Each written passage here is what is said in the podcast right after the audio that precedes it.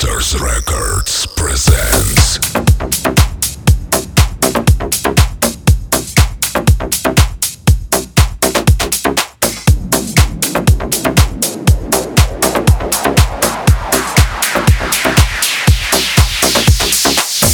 She's a winner, man, high low. Like a bombshell, working on a